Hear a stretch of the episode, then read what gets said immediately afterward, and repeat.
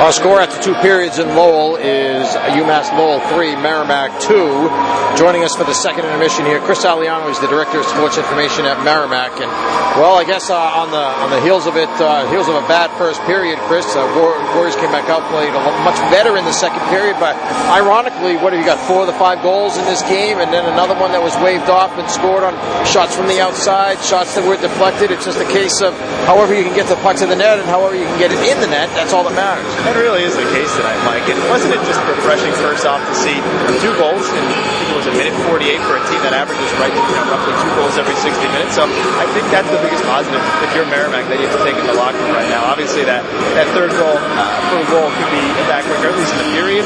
But it sure was nice to see that explosion right there, that grittiness from Merrimack. Uh, you know, to get those 30 goals, as you said, just, just put them on net, and obviously things, good things happen. And down by a goal here after two. I mean, we've seen this situation before. The thing, one of the things that's strange to me is you got a team here that has lost a couple of games when leading after two, and that doesn't usually happen. But they've also come back to win, I think, three games when uh, it's almost mind-boggling. It's certainly you know been a familiar face, a place for Merrimack this year, but I think it's three nine and one is the official count for Merrimack when, when trailing after two periods. So certainly they're in more than more situations than they'd like to be when trailing after 40 minutes. But obviously you see that's three out of you know the seven wins they have this year. That's almost 50% of your wins. They have proven that comeback ability, and when they're not winning, we saw it what in Notre Dame. They came back with a, a dramatic goal to tie. You know we've seen those late third period that goal scoring ability, which obviously obviously is clutch. But you know it's getting to that point. What do we have? Eight games after tonight, Mike. You know it, it's about getting points at this point. You, you got to start trying to make up race in the standings. You know try and get into at least securing a first round a first round home game if you're going to be that six, seven, or eight seed. I think that's got to be the goal at this point. Just keep getting those points. Now the tough thing about that, of course, is right now as it stands, you get UMass, BU, and the Warriors are those bottom three that would go on the road for the first round for that single elimination first round game.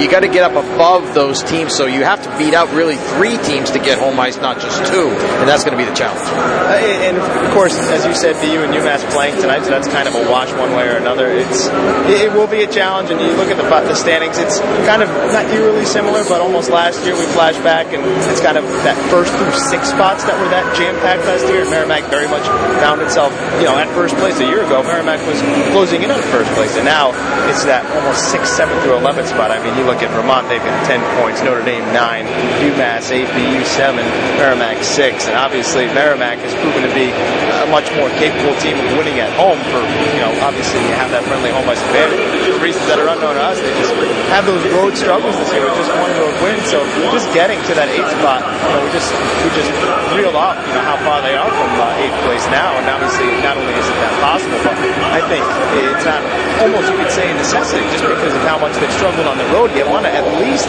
be home for that winner take all game, and then you know you get to the best of three, like you know, some crazier things in recent years.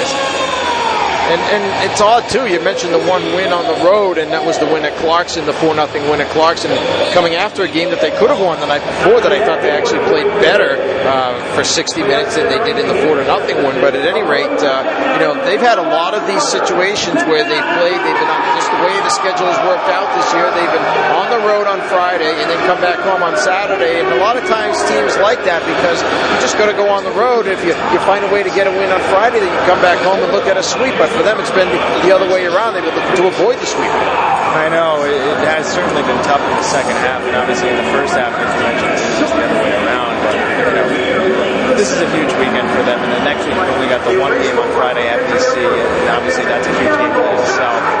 And then you go to two at Maine after that, but then you look at the last four games, all at home. I mean, you look at these next four games, uh, two on the road, three on the road rather after tonight, uh, after tomorrow rather. If you can try and secure six points in that obviously PC's BC and Maine is an extremely tough place to play this year. If they can somehow come away with between four and six points, I think we're looking you know, at a team that could be in pretty good shape going into the last two weekends. And that's not to say Vermont and UNH are pushovers. I think they're both up and down teams, but you know, they certainly can more than hold their own going into, this, into that last four game stretch. How about Notre Dame? Uh, surprised at how difficult it's been for them this in, the, in their first year in Hockey East? Uh, you know, it's it is really. I mean, I've seen BC play, and I thought the Eagles, you know, are looking as good as I've seen in the last six years or so. But after that, you know, between the two and the six, seven spots, it really is a wide open race. So it doesn't necessarily shock me that Notre Dame is mired in the middle there, but the fact that there are a lot of them, said it, it's kind of shocking with all the names coming back. Uh, TJ Tynan and Steve Summerhays of the world. Uh, maybe I think the road has been less friendly than they thought, you know, having to go away from South Bend. I just don't think, you know, they think maybe it just hasn't as easy as they thought they'd been. But that's not to say the CCHA was down last year because they had, you know, more than enough teams as well. I really couldn't, I can't put a thumb on you know, how they struggle, at least inside conference play. Well, and then they also had Northeastern go out there, and you know the, they have the bad luck of having uh, having to draw Northeastern at home that has gone out there the last few years and played well in South Bend, and they did it again this year. In South Bend, in Michigan, Northeastern for reason. Then the two years before this, Northeastern, you know, they've started the year first half but pretty hot, and they fizzled on the stretch. But something about going to the Midwest, that part of the country, Northeastern has just gotten up for. So you, you have that.